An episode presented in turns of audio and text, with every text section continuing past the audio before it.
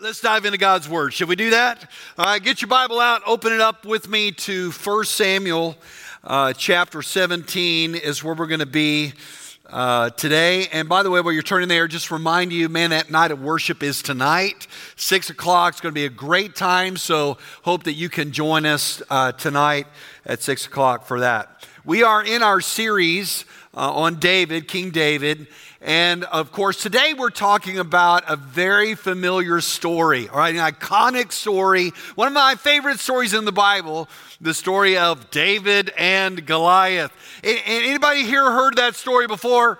Uh, all right, yeah, yeah, pretty much most of us have heard that story before. And our culture loves this story, right? David and Goliath, right? Because we hear about it, uh, in lots of different ways. For example, like in sports, particularly coming up to the basketball tournament, you're going to hear some little team out of nowhere facing some blue blood championship team. They're going to say it's a David and Goliath uh, story. Sometimes we hear about in business where you have a little business going up against a big corporation, David and Goliath.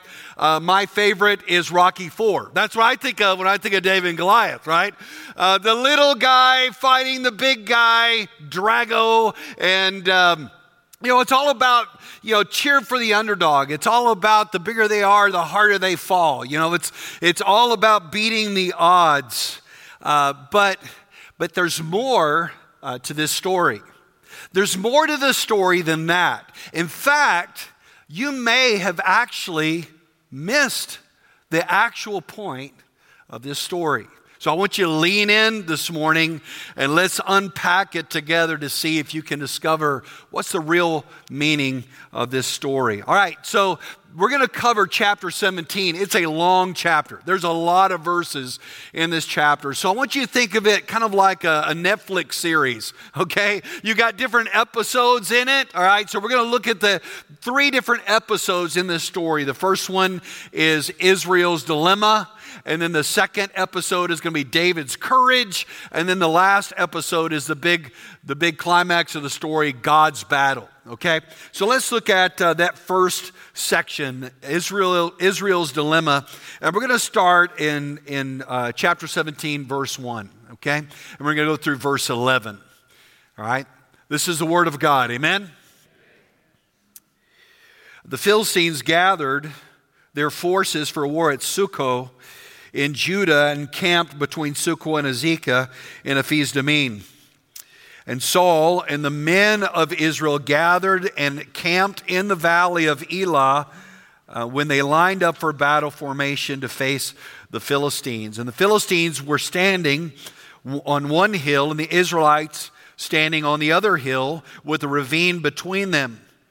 Then a champion named Goliath from Gath came out from the Philistine camp. He was nine feet, nine inches tall, and wore a bronze helmet and a bronze scale armor that weighed about 125 pounds. There was bronze armor on his shins and a bronze javelin he slung between his shoulders. His spear shaft was like a weaver's beam, and the iron point of his spear weighed 15 pounds. In addition, a shield bearer was walking in front of him. And he stood and shouted to the Israelite battle formations, Why do you come out and line up in battle formation? He asked them. Am I not a Philistine? And are you not servants of Saul? Choose one of your men and have him come down against me. If he wins in the fight against me and kills me, we will be your servants. But if I win against him and kill him, then you will be our servants and serve us. Then the Philistine said, I defy the ranks of Israel today. Send me a man so we can fight each other. And when Saul and all Israel heard these words from the Philistine, they lost their courage and were terrified. All right, so this story actually takes place in, a, in the valley of Elah.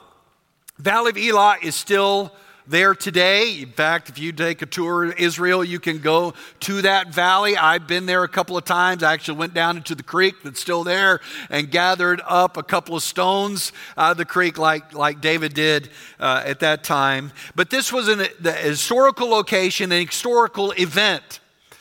Uh, so, who is there? Well, you have the Philistines. The Philistines were there. The Philistines were a seafaring people that migrated, most likely from the island of Crete into the modern day uh, territory of Israel, settled along the coastal li- lands around Gath and Gaza and uh, Ashdod. Uh, the, these people date all the way back to 2000 BC in the land. So they, they've been there a very, very long time. In fact, Abraham uh, even mentions the Philistines at one point. And they were kind of the mortal enemies of the Israelites. So you have them on one side of the valley, and then you have the Israelites, of course, on the opposite side of the valley under the leadership of King Saul, who I talked about some last week. Okay? And so between them is a, is a level spot. It's not a massive area, but a, a level area uh, with a creek running through the middle of it.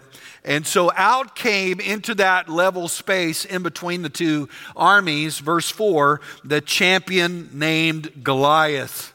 Okay? Now, we've heard a lot about Goliath, right, over the years. Uh, and he's a pretty impressive fellow.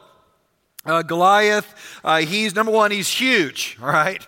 Uh, he's, he's a big guy. He, oldest manuscripts say he's six cubits and a span. So a, a, cubit was roughly the measure from the end of your elbow to the tip of your middle finger. So it was about 18 uh, inches, and then a span would be the, the span of your hand. And so that roughly estimates into about nine feet, nine inches, right? I guess you could probably say that the NBA would be quite interested in this guy. All they have to do is like stand under the bucket, and he wouldn't even have to jump. He could just, you know, drop it in just like that. I, I remember watching uh, one time an NBA game, and that's back when Yao Ming was playing. Remember that? And I mean, I got about I got about six or eight feet away from him and just kept looking up and kept looking up. And he was like seven and a half feet. Uh, so, so he's a runt compared to, uh, compared to Goliath, right? So he was certainly a big guy, but it also talks about his armor, what he looks like, how prepared he is for battle. And of course, you see he's got a bronze helmet, he's got bronze body armor that were probably more interlocked like fish scales uh, that covered all of his arms, his torso down uh, probably to his knees. Um, and he, uh, he had a, uh, a massive spear. Uh, the head of the spear was about 15 to 20 pounds. Uh, certainly heavy enough to pierce any kind of armor or shield that you might put up uh, against it. This guy was a formidable uh, opponent. He was a champion. Uh, he was a warrior. He was an infantryman. He was used to hand to hand combat.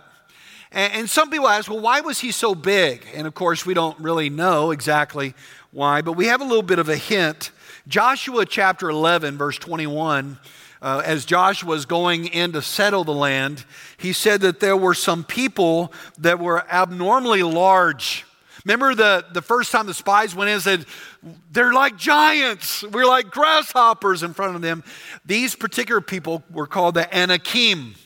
The Anakim. And they actually settled in Gath and Gaza and Ashdod, which are the very areas uh, where the Philistines lived, and of course, the very place where Goliath was from. And so, what was he saying as he came out and stood in this uh, valley? What was he saying to them? Look at verse 10 Send me a man. Send me a man. I'm trying to Im- imagine what that would be like, right? Big bellowing voice. Send me a man. You know, maybe maybe like a Scottish accent. Send me a man. I say, you know. I don't know. I don't. Just scratch that. Let's edit that one out. You know. Um, but what he was asking for is what, the, uh, what is called single combat. Single combat. It's also referred to as champion warfare, and it was very common in ancient times where a representative from the army would come out and each one would fight, and whoever won uh, then dominated the other army completely. And if you're wondering if this has happened any other time, actually it has. Uh, in ancient times, we have his, uh, historical records dating back to ancient Egypt, ancient Rome, using single combat uh, strategies. We see it also later on in the Middle Ages in England and Russia as well. So, this was a common practice to have two men fighting to the death with the rest of the nation hanging in the balance. So that's really what Goliath was calling for single combat, fight to the death. The, the stakes could not have been higher. And so, what was the response uh, to Saul and the Israelites when he's saying, Send me a man? You know what? What are they doing? Well, uh, look at verse 11. It said, Saul and the Israel lost their courage and were terrified. They were terrified. Now, this is a, this is a continual problem with Saul. Uh, this is one of, the, one of the issues that continually comes up with him. Saul was a king. Uh, he was a head taller than everybody else, so he was the tallest guy. He was the most formidable uh, warrior that they had. Uh, Saul was a king, he was the man. So he says, Send me a man. It should have been Saul walking out there, but Saul was indecisive. Saul was anxious. Saul was fearful. You see this happen multiple times where Saul's afraid of the people, he's afraid of the circumstance, and that fear just paralyzed him. He was unable to make a decision, was unable to move forward because he was overcome with fear. You don't see Saul praying. You don't see Saul uh, like King Hezekiah, you know, praying, seeking God. You don't see him seeking a prophet. You don't see him asking for wise counsel. You don't see him searching the scripture. You don't see any of that. You just see him wringing his hands, paralyzed by his own fear. You know, fear can do that. Fear can do that to us. It can do that to you. It can paralyze you. It can shrink you. In fact, the truth is that with the crowd this size, there are probably several of you right now that are dealing with a very fearful situation. Uh, you're afraid of the circumstance that is about to unfold. You're afraid of having that conversation that you need to have because you're afraid you're going to make it worse. You're afraid of what's going to happen to your kid. You're afraid of what's going to happen to you physically. You're afraid about your business. You're afraid of many things. And if you're facing something that's fearful today, I just want to remind you of a great verse. 2 Timothy chapter 1 verse 7 says, "God has not given us a spirit of fear." Uh, in fact, let's just read this out loud. Let's put that verse back up there on the screen. Let's just read this out loud together, just loud enough so that your neighbor can hear you. Here we go. For God has not given us a spirit of fear, but one of power, love, and sound judgment. In other words, what God gives you is not fear. The fear that you're experiencing is not from God, but what God does give you is power and His love and godly wisdom and sound judgment to make decisions that are according to His will and His plan. God hasn't given you a spirit of fear. Paul, uh, Saul was overcome with fear. And this was really Israel's dilemma. They're frozen, they're in a standoff, and they're unable to move forward. They're helpless to save themselves. And that leads us to the second episode in this story, and that is David's courage. I want you to look at it with me beginning in verse 17. Then one day, Jesse, who told his son David, had told his son David, Take this half bushel of roasted grain, along with 10 loaves of bread for your brothers, and hurry to their camp. Also, take these 10 portions of cheese for the field commander. Check on the well being of your brothers and bring a confirmation from them. They are with Saul and all the men of Israel in the valley of Elah, fighting with the Philistines. So David got up early in the morning, left the flock with someone to keep it, loaded up, and set out as Jesse had charged him. And he arrived at the perimeter of the camp as the army was marching out to its battle formation, shouting their battle cry. Israel and the Philistines lined up in battle formation facing each other. David left his supplies in the care of the quartermaster and ran to the battle line. And when he arrived, he asked his brothers how they were. And while they were speaking with them, suddenly the champion named Goliath, the Philistine from Gath, came forward from the Philistine battle line and shouted his usual words, which David heard. You might want to underline that part. David heard it.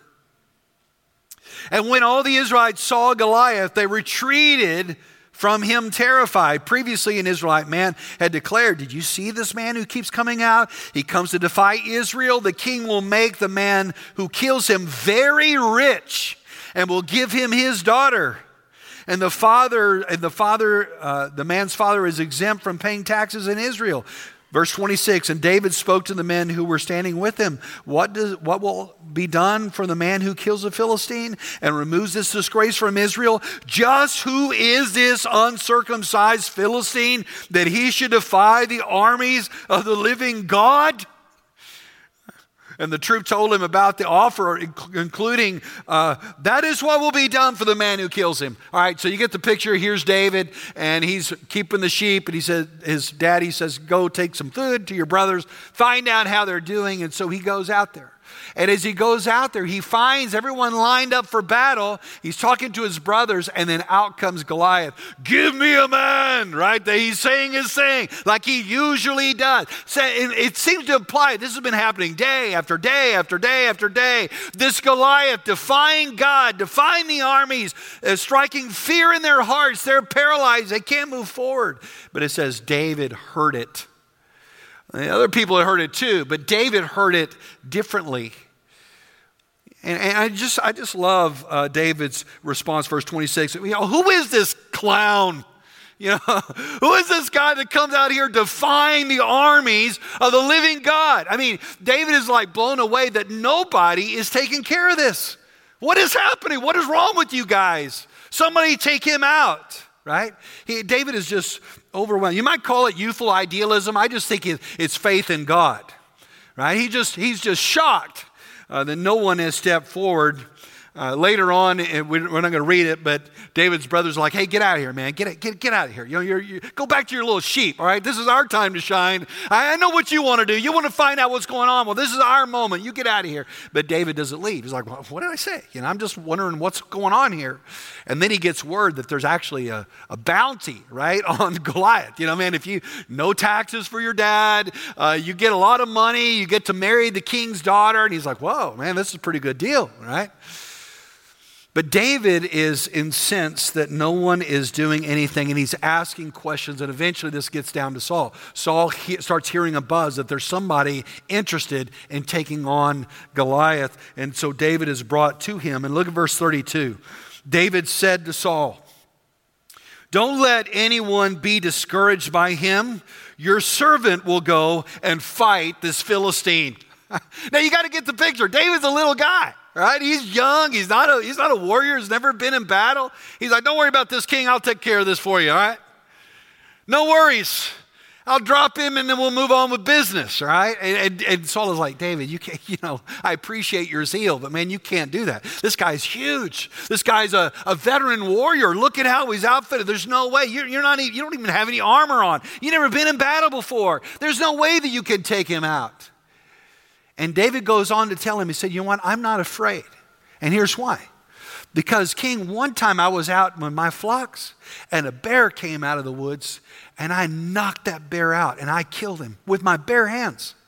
Another time, a lion came out to kill my sheep, and I killed the lion with my bare hands. And the same God who delivered me from the bear and the lion is going to deliver me from this punk over here. All right? That's what's going to happen. Of course, Saul tries to put his armor on him. It's too big, it's too cumbersome, doesn't fit him. He said, I don't need, I can't, I can't fight like this. He sheds all of it off. You know, it's, uh, it's really a great contrast, isn't it? Here is Saul, and he's the one in charge. He's the, he's the leader. He's the tall one. He's the experienced warrior. He's battle tested. And here he is over here, shrinking back in fear and then you have young David. He's insignificant, he's young, he's un, unchallenged, untrained, and yet he is filled with courage. I wonder which one are you? Are you shrinking back in fear? Are you filled with courage? Sometimes I think, uh, sometimes the older we get, we should be filled with courage, right? Because we banked enough experiences to grow in our faith and to trust God. It should be the older ones that are walking forward in faith because we've seen God move, but sometimes we actually grow more fearful. We have more to lose, more at risk. We have a reputation to uphold. David had great courage. Where does courage like this come from? When I think of David, uh, in this courage that he exhibited, I think of Joshua. Joshua chapter 1, God said this Haven't I commanded you? Be strong and courageous. Do not be afraid or discouraged, for the Lord your God is with you wherever you go. Don't you love that verse? Hey, hey, that's a good verse for you to put on your mirror this week. Hey, haven't I commanded you? Be strong and courageous. Do not be discouraged. Do not be afraid, because the Lord your God is with you wherever you go. Boy, uh, in my early years in ministry, that was like my favorite verse. I was quoting that over and over because, I was like, I don't know what to do and I, am so afraid to mess up. And God was like, No, Craig, have I not told you, you be strong and courageous? So, where does that courage come from? Well, it came from where David got it. David won some smaller battles, and it grew his confidence that God was with him. Great courage is grown by winning small battles. That's how it happens. I trust God in this thing, and God comes through, and I go, oh, well, then I can trust God in this thing and God comes through. Oh, now I can trust God in something bigger. And now I can trust God in something bigger. Great courage is grown through small battles, small battles won. So, if that's the case, and if you want to grow your faith, then you need to step into some small battles. You need to trust God. See, faith is like a muscle, you got to exercise it for it to grow. You've got to, you got to trust God in it. So here's the, here's the thing. If you're facing something and you're like, man, I'm just afraid of this situation, I'm not really sure what to do, I'm kind of paralyzed, and I don't know that I know how to move forward, listen, you need to take it head on. For somebody here, that, that's a word from God for you. You need to address it head on. Take it and trust God. Ask God for wisdom. Move forward in faith. And let God build your faith one battle at a time. Great faith is grown in the small battles as you see God working and God moving. Well, that leads us to this last episode in the story Israel's dilemma, frozen in faith, I mean, frozen in unbelief. And then you have David's great courage, right? And so now we get to the battle. This is the part we've been looking forward to here. Uh, look at verse 41. And the Philistine came closer and closer to David with the shield bearer in front of him. And when the Philistine looked and saw David, he despised him because he was just a youth, healthy and handsome. And he said to David, Am I a dog? This is my Goliath voice. Am I a dog that you come against me with sticks? And then he cursed David by his gods. Come here, the Philistine called to David, and I will give your flesh to the birds of the sky and the, and the wild beast. And David said to the Philistine, You come against me with a sword, spear, and javelin, but I come against you in the name of the Lord of armies the God of the ranks of Israel. You have defied him. Today the Lord will hand you over to me. Today I will strike you down, remove your head, and give the corpse of the Philistine camp to the birds of the sky and the wild creatures of the earth. Then all the world will know that, uh, that Israel has a God. And this whole assembly will know that it is not by sword or by spear that the Lord saves, for the battle is the Lord's. He will hand you over to us. Now, by the way, don't you like all that pre fight uh, stuff? This is kind of like when the boxers get in front of each other and they kind of shout at each other. That's what's going on. I'm going to give your body to the, the beasts of the earth, right? The birds of the sky. I mean, there, there's, that's all the, the vibrato before the battle, right? But Goliath has a reason to go, what's going on here? Because once again, remember, David's a young guy. David's unproven. Think about it. David is really putting his own life on the line. This is a fight to the death. This isn't just a ball game. And he's, he's stamping out to represent all of God's people. He is their representative. He is putting his life on the line. In many ways, he is like a sheep going out to the slaughter. That is what is happening. But David's courage and confidence is not in himself. Look at what David says, verse 45. You come against with me with the sword, spear, and javelin. I come against you in the name of the Lord of armies. Look at verse 47. The battle is the Lord's. His confidence was not in him, his confidence was in God, right? This reminds me of uh, John Knox. John Knox was a 16th century uh, godly man who really predated the Protestant Reformation. He gave his life, burned at the stake, for his conviction in the Word of God and the gospel. But John Knox was famous for making this statement A man with God is always in the majority. A man with God is always in the majority. And here was David. He was standing alone, but he was in the majority. David understood this one thing that there's always a battle behind the battle. There's always a battle behind the battle. He said, You know, you're coming against me with sword and spear. You think the battle is what we're doing right here, but there's a greater battle. There's a, there's a spiritual battle going on, and there's a God in heaven, and He's going to intervene. You know, your, your offense is to God. Your, your, your defiance is to God, and God is going to deal with you. David understood that there's always a battle behind the battle. That's what Paul said in Ephesians 6. For our struggle is not against flesh and blood, but against the rulers, against the authorities, against the cosmic powers of this darkness, against evil spiritual forces in the heavens. You see, the battle you're facing isn't just about uh, what's going on in your marriage or what your kids are into or what's happening at your work or what your physical body is do- doing. Uh, listen, it's not just about that. There's a battle behind the battle, there's a spiritual battle, and we fight that battle on our knees.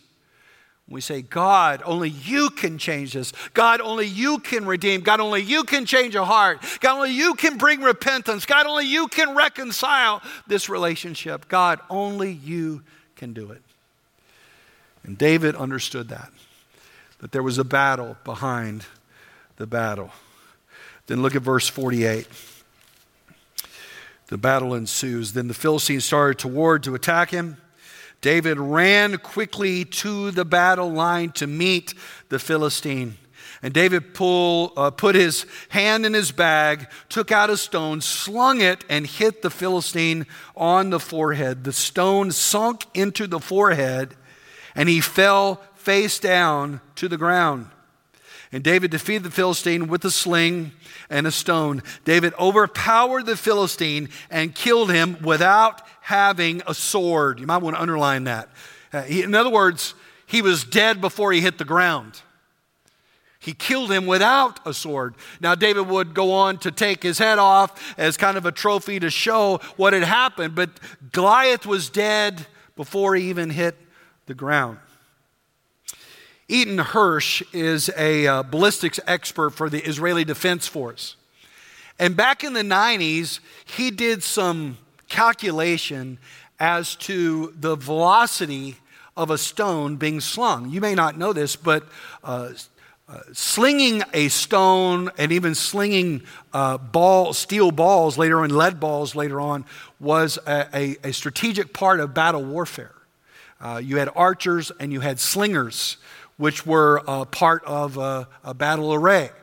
And so David chose that particular weapon to fight against Goliath. It was a weapon that he knew.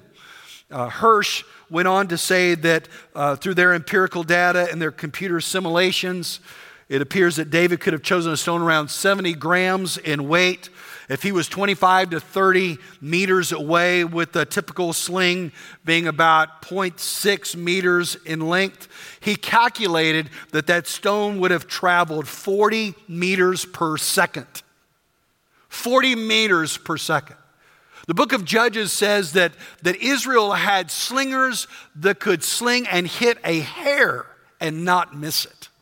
That was like David. He was skilled in slinging 40 meters per second. That stone was moving. In fact, he goes on, Hirsch goes on to say, we find that David could have slung and hit Goliath in little more than one second, a time so brief that Goliath would not have been able to protect himself. So David slings a stone, it's embedded in Goliath's forehead, and he falls dead. Now, listen, how do we apply this story? Well, what's the meaning of this story? You know, as we look at the great story of David and Goliath, some would say the application is this uh, it's an underdog story. It's uh, the little guy beating the big guy. That's, that's, the, that's the Rocky Four uh, uh, application, right? It's when Tech beats Texas, all right? It's a little guy beating the big guy, and, and we're all happy about, you know, the Goliath, David and Goliath stories. That's it. That's all it's about. That's what some would say. Other people would say, no, no, no, it's not about that. It's about David's cunning and cleverness. That David chose a more agile weapon David wasn't going to fight him man to man. David chose an aerial attack. David was swift when uh, Goliath was weighted down by all this armor. David could move. He was agile. He thought out of the box. He was clever. He was innovative. And, and that's what we take from this that David was so clever and innovative, and you can overcome your battles by being clever and innovative and thinking out of the box. Is that the purpose of the story? Is that what the story's about? Somebody say no. All right, All right no, that's not what it's about. Right? Others would say, preach, other preachers would say, uh, well, you are David, and Goliath is uh, anything that causes you to be afraid. So Goliath is your addiction. Goliath is your divorce. Goliath is your boss at work. Goliath is whatever, you know, eating disorder. Goliath is your anxiety. And you're David, and with God beside you and God helping you, you're going to defeat all the problems that you have. I've heard that preached many times, and you probably have too. But is even that the purpose of the story? Listen, when you read Scripture, I want you to understand this. Scripture, you can approach it in two different ways. It is either all about you or it's all about Jesus. It's either about what you can do, or as we just sang, it is about what he has done. That's how you approach Scripture. And all the examples of application I just gave you put you as David. It's what you can do, how you can achieve with God beside you and God at your, at your side. You can conquer any battle. You are David. That's what they're saying. But let me just tell you what you are not David. You're not David in this story. I'm not David in this story. This story isn't about how I can accomplish and defeat all my giants. That's not what the story is about. You say, well, if I'm not David, then, well, where am I in this story? Well, if we're anywhere in the story, we're over here with Saul, right? We're, we're with the Israelites. We're the ones that are paralyzed by fear. We're the ones that are not trusting God. We're the ones that cannot save ourselves. We are the ones that are hopeless and helpless and unable to save ourselves, and we desperately need a Savior. We cannot overcome death. We cannot overcome uh, the, the great enemy of our souls, Satan himself. We cannot overcome him. He is too great. He's too powerful. We need a Savior. We need a representative. We need somebody to fight our battle for us and win our victory and impute that victory to our account. That's what we need. We need a champion, an unexpected champion. We need a Messiah. We need a Christ. Is there anyone like that in the Bible? Somebody say amen. Yeah, there is. I love what Ephesians 5 6 says. You see, uh, just the right time when you when we were powerless. Everybody say the word powerless. One, two, three. Powerless. Christ died for the ungodly. The Amplified Version says we were helpless, powerless to provide our own salvation. That's us. But David figure is someone who comes to us in history. Let me ask you some questions. Who else comes from the tribe of Judah besides David? Who else was born in Bethlehem? Who else was the anointed one? Who else was rejected by his brothers? Who else was an expected, unexpected Savior? Who else came in weakness? Who else uh, offered his life for the sake of his people? Who else was our chosen representative? Who else fought our battle and won our victory and imputes his triumph to our account? Who else defeated sin and death and the grave? Can anybody tell me who is it? Okay, that's pretty weak. We're going to try that one more time. Let's lift up our voices. One, two, three. Jesus is David in the story, not you and not me. We need a Savior. This whole story is about Jesus the Christ, who wins our victory as our representative and imputes righteousness to us that we could not have on our own. Just as David saved the Israelites from slavery to Goliath and, and the Philistines, Jesus Christ, our champion, saves us from the slavery of sin and death and the grave. In Jesus, we have hope. In Jesus, we have salvation. In Jesus, we have life. It's all about Jesus. He's our unexpected champion. Won't you bow your heads with me for a minute? The question that is raised here is Do you know him? Do you know Jesus? Have you given your life to Him? Just with your heads bowed. Maybe you're here today and you've never seen Jesus in this story and you do not know Jesus. You've never given your life to Christ. If you're to die today, you're not sure where you would spend eternity, either heaven or hell. Maybe you've tried to be good and you tried to go to church. You're trying to do the right thing. But my friend, your efforts are not enough.